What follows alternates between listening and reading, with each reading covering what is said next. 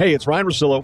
I'm the host of the Ryen Russillo podcast at The Ringer. We are a sports show, but we do it a little differently because we want to cut through all of the nonsense and try to figure out what's really happening and give you those bigger picture observations. Do a lot of NFL, a lot of NBA, and of course college football. Also have a great guest lineup, a lot of athletes, front office guys, and even we do some actors and writers from famous TV shows and movies, plus our life advice segment at the end of every show. So make sure you follow the Ryen Russillo Show on Spotify. It's the Ringer NBA show presented by FanDuel. The road to the NBA Finals starts now, and FanDuel is the best place to get in on the action. Right now, you can check out the new and improved Quick Bets, which are back and better than ever for the NBA playoffs on FanDuel. Find out what you're looking for faster and easier with more props right at your fingertips. You can check out live bets like three minute markets and exclusive live bets like quarter player props, player assist combos, and more. So download the app today and bet with FanDuel, official partner of the NBA. The Ringer is committed to responsible gaming. Please visit rg help.com to learn more about the resources and helplines available. And listen to the end of the episode for additional details. Must be 21 years and older, 18 and older in DC, and present in select states. Gambling problem? Call 1 800 Gambler or visit rg help.com. This episode is brought to you by Arby's. Arby's better not catch you slacking on snacking with their new two for $5 chicken wraps. And your choice of ranch, barbecue, honey mustard, and a bonus flavored called Incredible Value. You can't taste it, but boy, is it sweet. Arby's two for $5 chicken wraps are here for a limited time at participating locations. Visit an Arby's near you or order ahead on the Arby's app.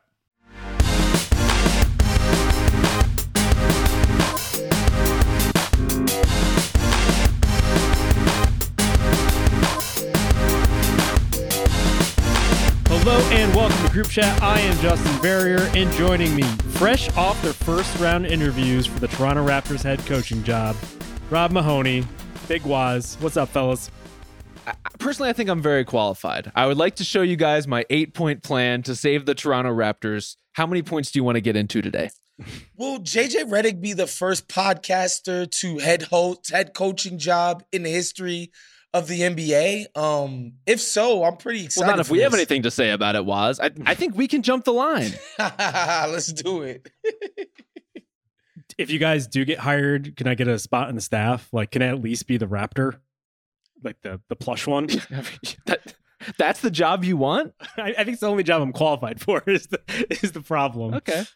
Uh, that's fair enough. Look, I, I just want to see you dress for the job you want. So you better show up to next group chat full inflatable raptor garb, or else I'm walking. That those these are my demands.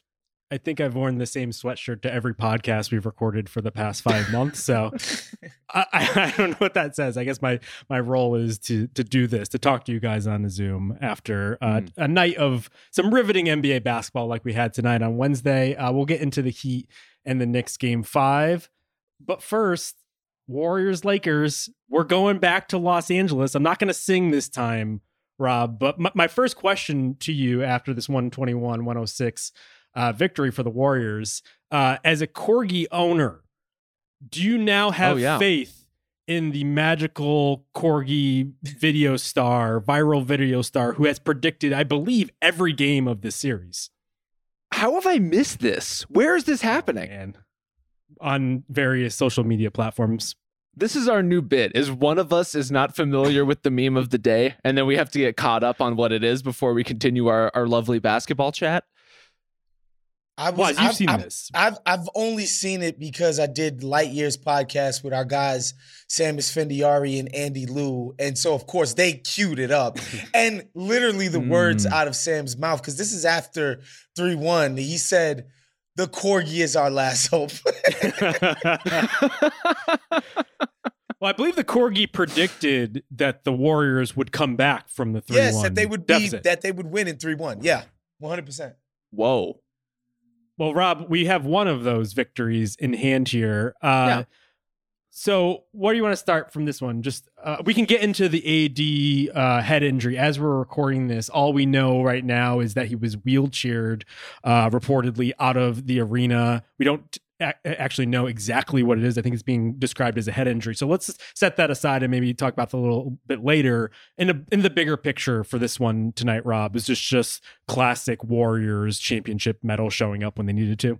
Yeah, a little bit. And I think playing small in a way where they actually serve those strengths. I don't know. Sometimes Golden State like throws a small lineup out there and they give up all the size, but they don't really get any of the benefit of being small. And in this game, we saw just revving up the pace, mm-hmm. right? Moving all around the floor, a lot of constant movement in ways that jumbled up the Lakers matchups, that forced AD when he was out there into a lot of pick and roll, forced him to defend a lot of action it felt a little bit more complicated on the Lakers side to navigate all that. And I think a lot of credit goes to Draymond, honestly, who came into this game like he was shot out of a cannon.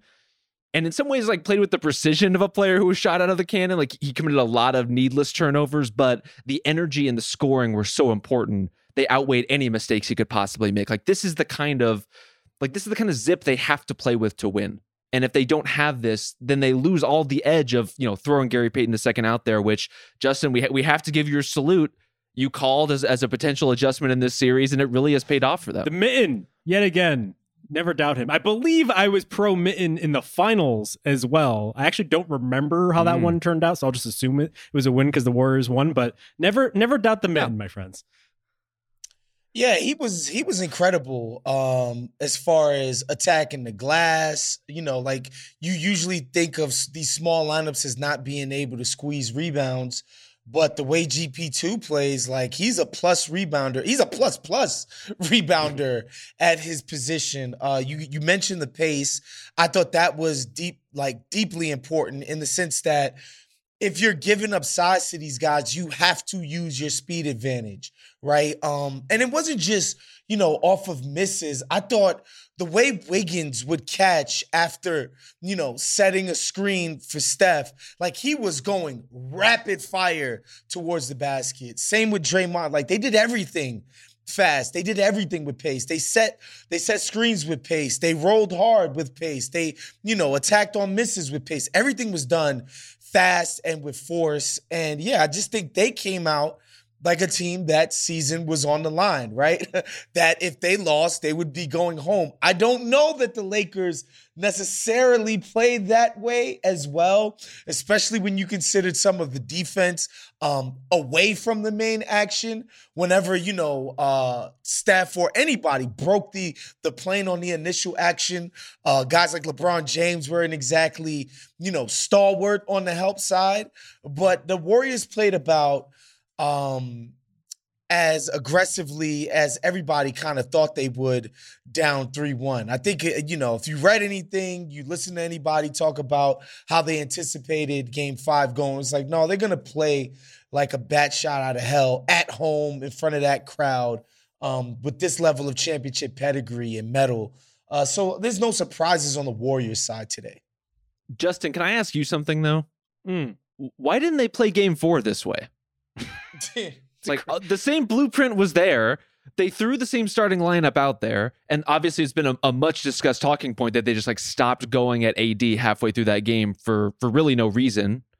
I, like why why wasn't this the Warriors team we've been seeing for games now? Well, did they play that much differently from the previous game? I would argue, and I, I said this to Michael Pina because we did a podcast after that game four and I was like, even in the loss, the Warriors felt like they had found something. To all your guys' point, it just felt like whatever is the Warriors' verve and like whatever they bring to the table, it all clicked in when Payton got into that lineup. The ball was pinging, the pace was there. Steph looked indomitable as he typically does when he's playing in space, but it just uh, they went away from it. One, and the Lakers also got just 15 points out of nowhere from Lonnie Walker, and it seemed like in this game like for both sides, it got pretty muddled after halftime. I also wonder if Anthony Davis being involved in pretty much every action defensively and also offensively for the Lakers for an entire half whenever he's on the floor ultimately has diminishing effects there. Like there was a point in the first quarter where I was like, has AD been the primary defender on every single shot here?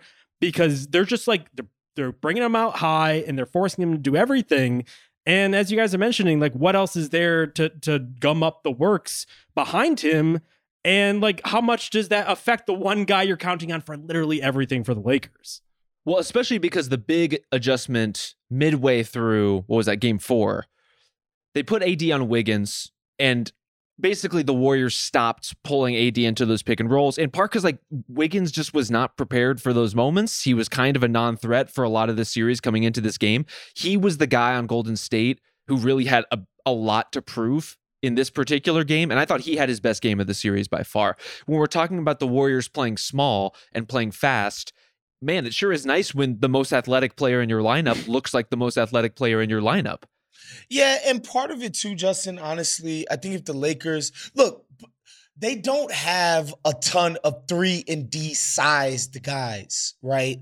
Um, theoretically, it's kind of LeBron and Rui Hachimura are the theoretical, th- and you could say Vando as well, who just can't hit a freaking three f- to save his life um, at this point, right? And so if Vando's not out there, they are pretty thin back there if Golden State is able to get all the way to the cup, right? If AD isn't in hot pursuit, like he was, like, say, I don't know, game one, um, then, you know, it makes it a lot easier to do. I just think if they find a way to play better defense behind the play, behind this simple pick and roll action, Golden State will be less likely to go to it as an action, and therefore AD will have less work to do, right? Um, his his guys have to step up and help him in that way. Um, you know, I, I know we're gonna mention that Golden State couldn't hit a three, but you know what's better than threes? Uncontested layups. like this is just a better outcome for you, you know. And they got a lot of just easy ass layups um, in the first and second half. I thought the second half, the Lakers finally like, all right, they found a little something, but the Warriors couldn't hit the broadside of a barn. But yeah, the defense is where this stuff has to be has to happen for the Lakers. They're not the they're not the Nuggets, right? They can't count on scoring 130, 125 every single game damn near. They got to stop these dudes and they have to give it, you know, uh an actual concerted effort in doing so. That's where Vanderbilt not being able to hit a shot as you said was really kills you because that's where this is starting to look like a Warrior series, right? If we think about Golden State historically, what happens over the length of the series?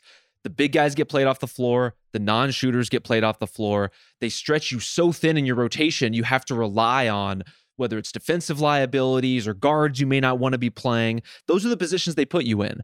And we're seeing AD be pushed to the limit in some ways in some of these games. And we're seeing Vanderbilt's minutes just drop and drop and drop. 11 minutes only in these last two games, each of them like they need him out there for defense. They need him out there not only for on ball, but for those rotations we're talking about. And the fact that you're replacing him with, I don't know, like a little bit of Lonnie Walker here, a little Rui Hachimura there, there's a clear defensive drop off to that.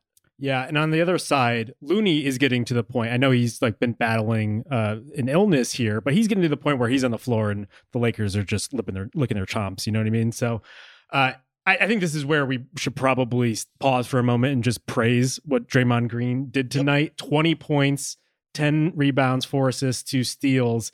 Uh, he didn't score 20 points the entire regular season. This is his second time he's done so in the playoffs, the first time, game five, coming off the bench against Sacramento.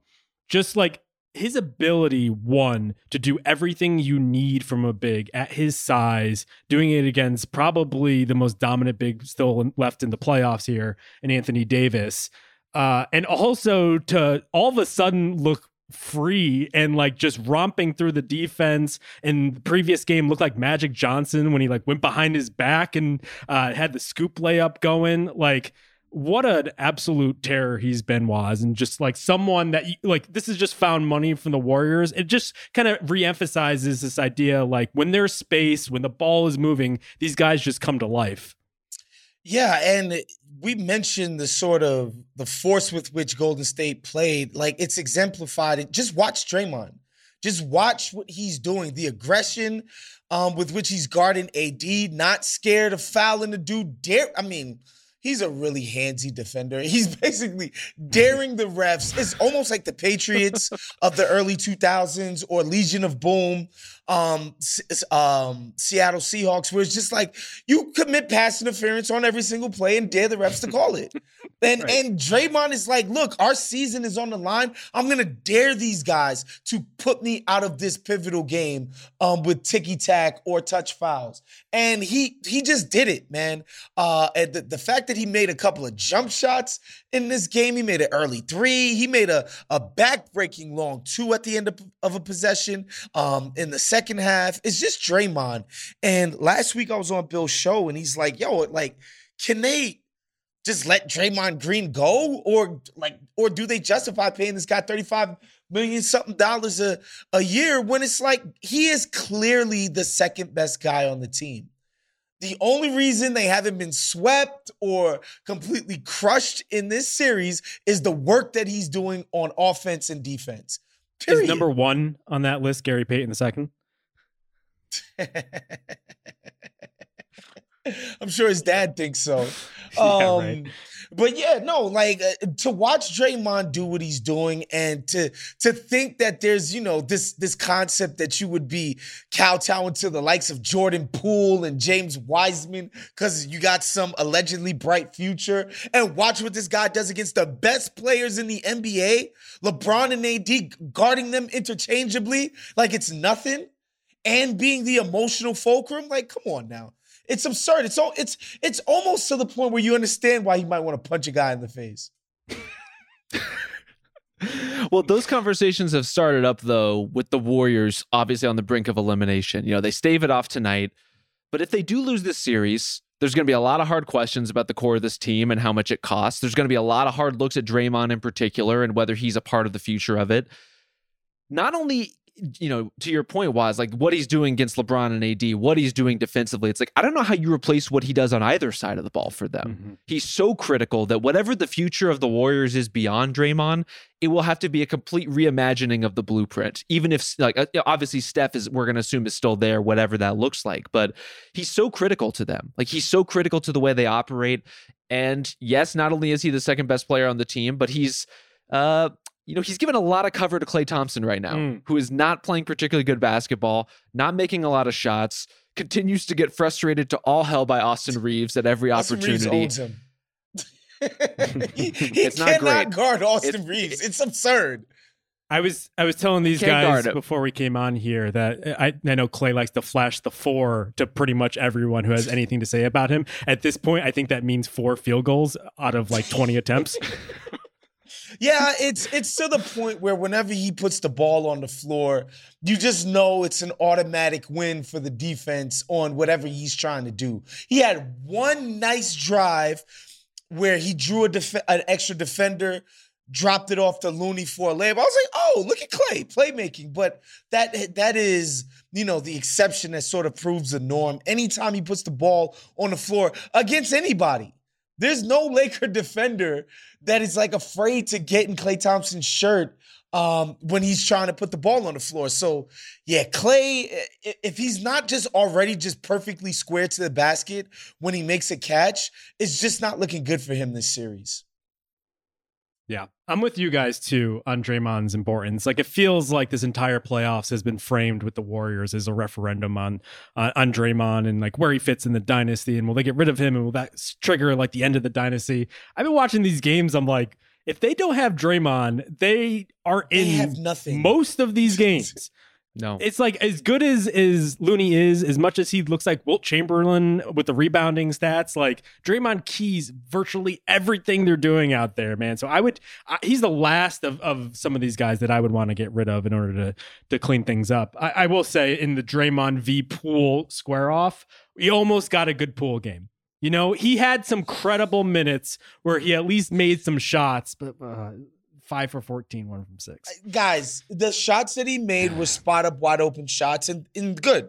A guy making 30 million a year who does absolutely nothing, who does absolutely nothing else for your team, should be able to make wide open shots created by your Lord and Savior Steph Curry. Okay. I mean, he came, this was not almost out... a good Poole game. it was as close as we've gotten in a very long time. Fair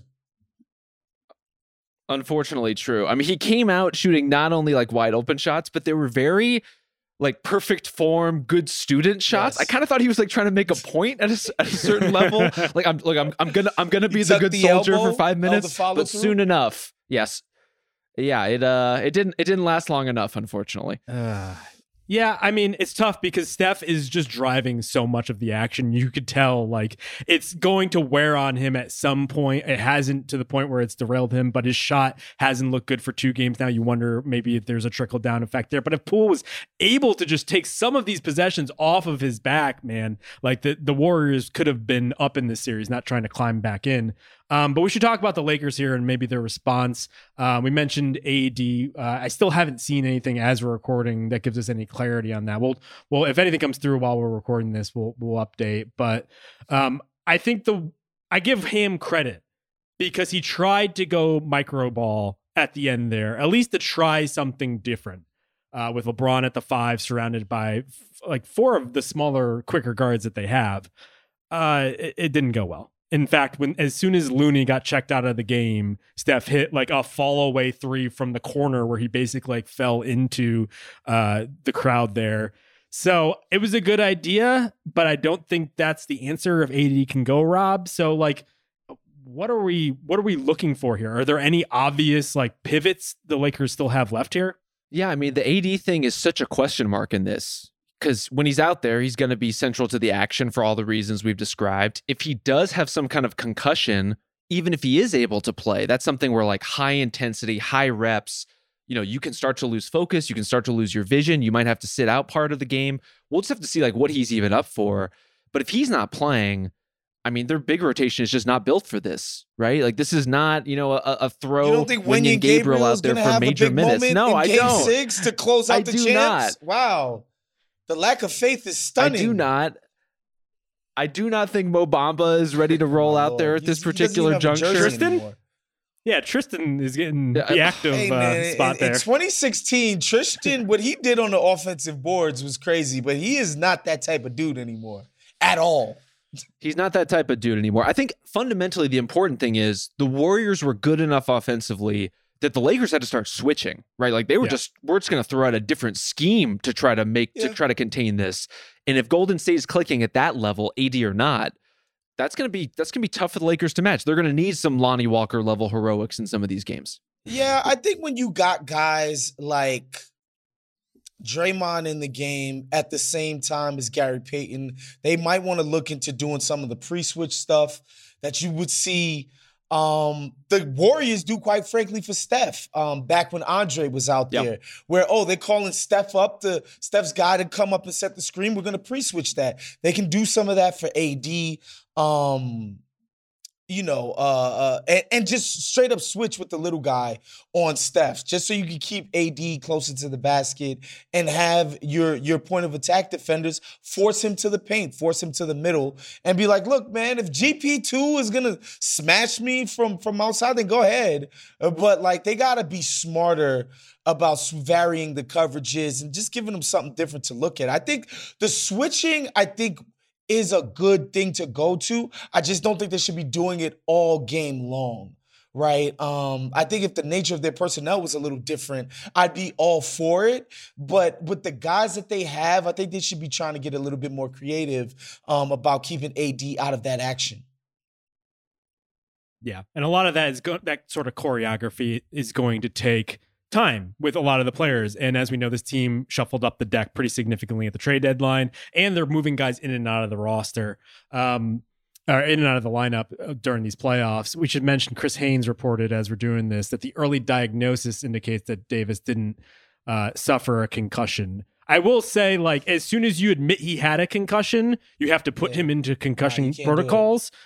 so yeah. I, this is where things get incredibly dicey and can't do it. Yeah, so eh, it seems like AD could be back. Let's assume Rob that AD is back.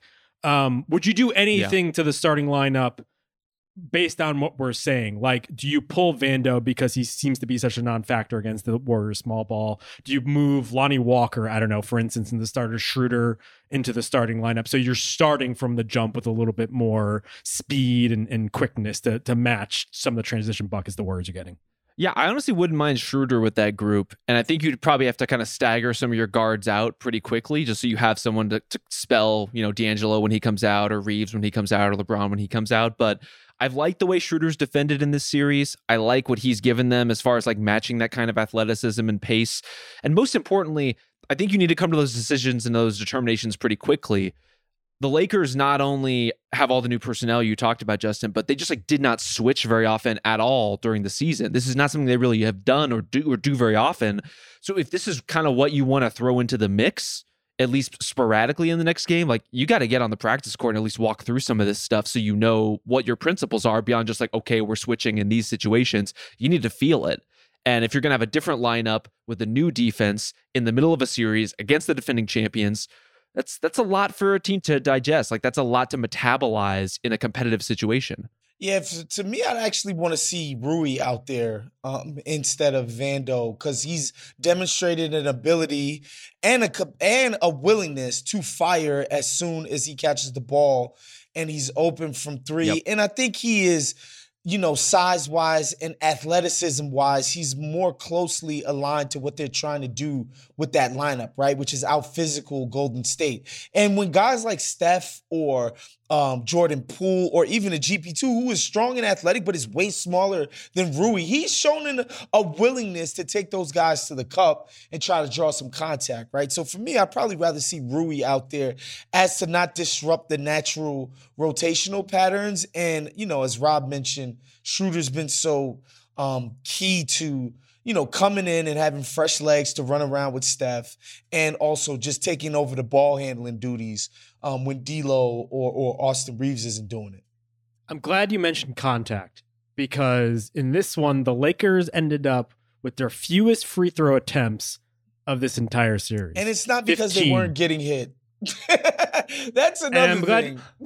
they had 52 points in the paint. So as much as we talked up the Warriors' ability to get the cup with everything spread out, they actually scored two more points in the paint than the Warriors, 52 to 50. So it's not like they weren't at the basket. It's not like they were trying to cram it down the Warriors' throat. And yet 15 free throws, which is also the same amount the Warriors got. And as much as like there's a lot of consternation made about this going into this game, at the very least, you have to wonder, Rob, if like the the refs were more aware of this because of what Steve Kerr was saying. Mm, you, you think he actually moved the needle on that? Might have. We need to get the New York Times uh, predictive meter out here, but but I think we got a little bit of activity. Don't give the people flashbacks to 2016, I mean, I would... Justin. Come on. Oh uh, yeah, we don't need that. Well, tonight felt like it, but yeah, that's another story. Oh boy. If it is if it is true, I feel like that might be kind of a first. I feel like usually those coach ploys don't really go as planned. Uh, but you never know. Like maybe maybe it is enough to to win over some hearts and minds in a game like this. The proof is what it is. Like I think the Lakers definitely deserve to get more free throws than they ended up with you know, maybe that's just a little home cooking by the Warriors too. Like in their own building, yeah. they they got a favorable whistle. That could be. That's what. That's to me. It's more more than Steve Kerr bringing it up in the press. I think it's just that home cooking. Like, it's it's like one the crowd, and two, it's been the talking point of so many fans and fan adjacent media that of course the crowd is reacting to any and all Laker fouls. Like the refs are human beings. I understand that they might be affected by the atmosphere, but yeah, I, I wouldn't be surprised if the Lakers um, got some more favorable calls at home on actual contact. Like this isn't a, some contactless series. When AD and LeBron go down there, you have to put some kind of contact on them if you're going to stop them from scoring. That's just the nature of what it is. It's not like they have Embiid down there who's actually bigger than these guys and can cleanly block it. You know, um, even, you know, Looney, who does a decent job of rim protection. Obviously, we know Draymond. These guys aren't trees, you know. Um, so uh, that that's something to definitely keep an eye on. Well, Wos, you mentioned Embiid. I feel like we we do need to do some real time fact checking on Justin, who said AD might be the most dominant big left in the playoffs. Yeah, a playoffs that still has Nikola Jokic and Joel Embiid yeah, in it. I don't think that's the case. Yeah, at, le- at least worth noting. I, I, mean, well, for one, Embiid probably doesn't play as often for me to like remember that he was still wow. out there. And wow, shots Jokic fired. is I thought Jokic was a point guard. I thought this was positionalist basketball. Uh, okay, okay. Didn't I read a Rob Mahoney some, blog some about ex- that ten years ago? I don't know. I don't know what you're talking about. Yeah. Um. Anything else you want to clean up from this one? I feel like we hit most of the the major talking think, points. I think we got it. This episode is brought to you by Arby's. It's 3 p.m. and dinner is still hours to come. Maybe lunch didn't quite hit the spot. That's where the new two for $5 chicken wraps from Arby's come in. Available in ranch, barbecue, and honey mustard. They're perfect for the afternoon snack attack or as an add on to your meal. Arby's two for $5 chicken wraps are here for a limited time at participating locations. Visit an Arby's near you or order ahead on the Arby's app. This episode is supported by State Farm. Man, I remember when I first got into a car accident, it was pure frustration because I did not have State Farm. And now that I do have State Farm, it is an exclamation of pure joy. But the only words that you need to remember are like a good neighbor, State Farm is there. State Farm has options to fit your unique insurance needs, meaning you can talk to your agent to choose the coverage you need, have coverage options to protect the things you value most, file a claim right on the State Farm mobile app, and even reach a real person when you need to talk to someone. Like a good neighbor, State Farm is there. Learn more at statefarm.com. This episode is brought to you by Visible Wireless. Want a wireless provider that always brings its A game? Switch to Visible, the wireless company that makes wireless visible. Get a one line plan with unlimited 5G data powered by Verizon as low as $25 a month every month, taxes and fees included. And as if that wasn't already a huge win, you could use promo code RINGER20 to receive $20 off your first month just for listening to us talk about basketball. Not bad, right? You don't need more than one line of wireless to save. Just switch to Visible at visible.com and use promo code RINGER20 for data management practices and additional terms. Visit visible.com. The Visible monthly rate is $25 per month. Okay, let's uh let's move along to the second game of the evening. Knicks 112, Heat 103 uh, was the Knicks stay alive. It might have cost Jalen Brunson and Quentin Grimes some uh, cartilage maybe in their knee because they played all 48 minutes in this game. We call that a tib special, but they're they're still ticking, man. They're still going. And so, uh, do you have any hope that the Knickerbockers can get back into this one? It's tough. Um, uh, like some of the stuff that they did, even in this game during the comeback, where it's like Duncan Robinson's only out there to do one thing and one thing only, and the Knicks were somehow forgetting about that at times. I didn't think they they put Duncan Robinson enough actions on the other end um, in order to attack him and sort of play him off the the ball. Some of that was, you know, got on my nerves, honestly, where I'm just like, why do why are y'all forcing me to keep paying attention to this? You know, like I thought this game was over already. Um, so that was just my own personal bias as somebody who's trying to make dinner and watch the Knick game at the same time. but but I will say this, man. Um, the freaking guts and the balls on this Jalen Brunson kid are just incredible. And I, I promise you, if you took a poll of 90% of Knick fans right now, this is just an informal just guess out there, guys. Jalen Brunson is on the Knicks Mount Rushmore already, right now. Just like the minted. The, the, fact that this man would go out and play 48 minutes and play the way that he played, make the timely shots that he made, just doing it all on his own. He's not being set up by anybody. He's not playing off of, you know, some gravitational pull of these other great players on his team. He's doing this shit by himself and he's doing it against one of the best defensive teams left in the playoffs against Spoelstra, a mastermind of defense, and just getting it done. Like this guy is, I can't say enough about Jalen Brunson and the job this guy does, man. Yeah, there were two All NBA players in this game and an All Defense center. And Jalen Brunson was like by far the best player on the floor to the yeah. point where it wasn't even close. And yeah, 38 points on 22 shots, great. Seven assists, nine rebounds, awesome. Even more impressive to me, 48 minutes, as we've said, one turnover the entire game, ball in his hands, creating so much off the dribble in crowds. One turnover is wild. And you know that Jalen Brunson is awesome because, look, he's been doing it all season. He's been great all year long. Everyone has seen it at this point. Everyone has played against him. And man, he is still selling dudes with that pump fake. Like how how do people not know better than when he gets in the lane that you can't jump at that? And yet, if you don't jump at it, I guess he's just going to hit every damn floater he throws up.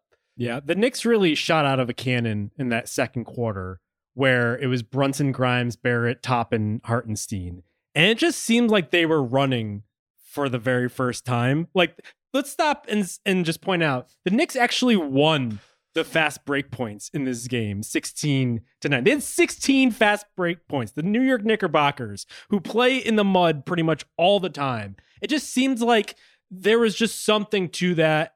I, I, I we might want to discuss the fact that Julius Randle was not in that said lineup, but part of it I also think was just Toppin just like zooming down the core and being able to run with these guys. It just felt like there was a little extra kick to that lineup and to that team when they needed it most. And and you have to credit Brunson probably first and foremost for that.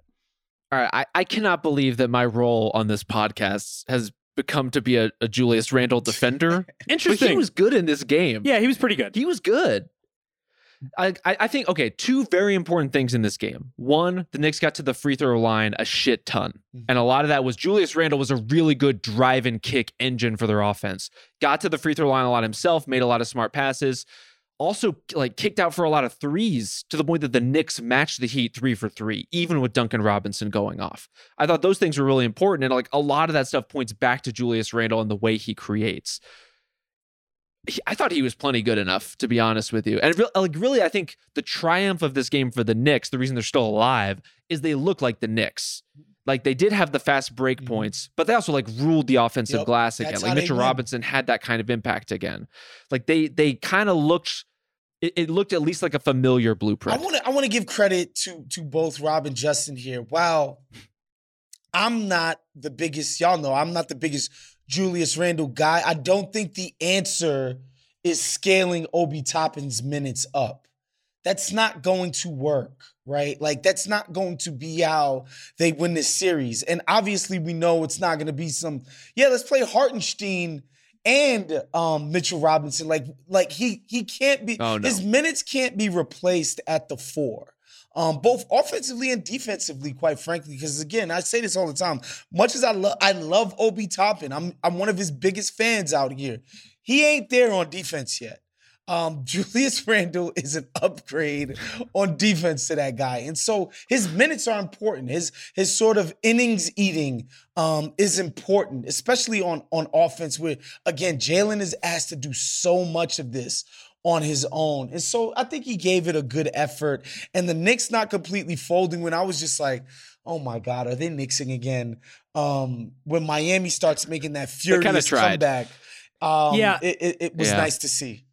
I, I, think that's probably the key point here. I definitely feel like the the Brunson Grimes part of that second unit probably was the bigger factor than the Toppin Hartenstein, uh, and the fact that they were probably playing against the Heat second unit. I just thought like they moved in a way that they hadn't before, and it was something that they needed at a point in the game where the game was still hanging in the balance, and it probably was among the more decisive things. I also think part of this is the fact that the Heat missed a ton of wide ass open three point shots 13 for 43 here. And like, as Wos was outlining there, I think this could have been yet another grinded out, come from behind Heat win, but a lot of those shots weren't falling. And I think one of the big things that the Knicks did in this game, they did to a certain degree the previous game, is Butler has virtually become a distributor. Now, how healthy is he?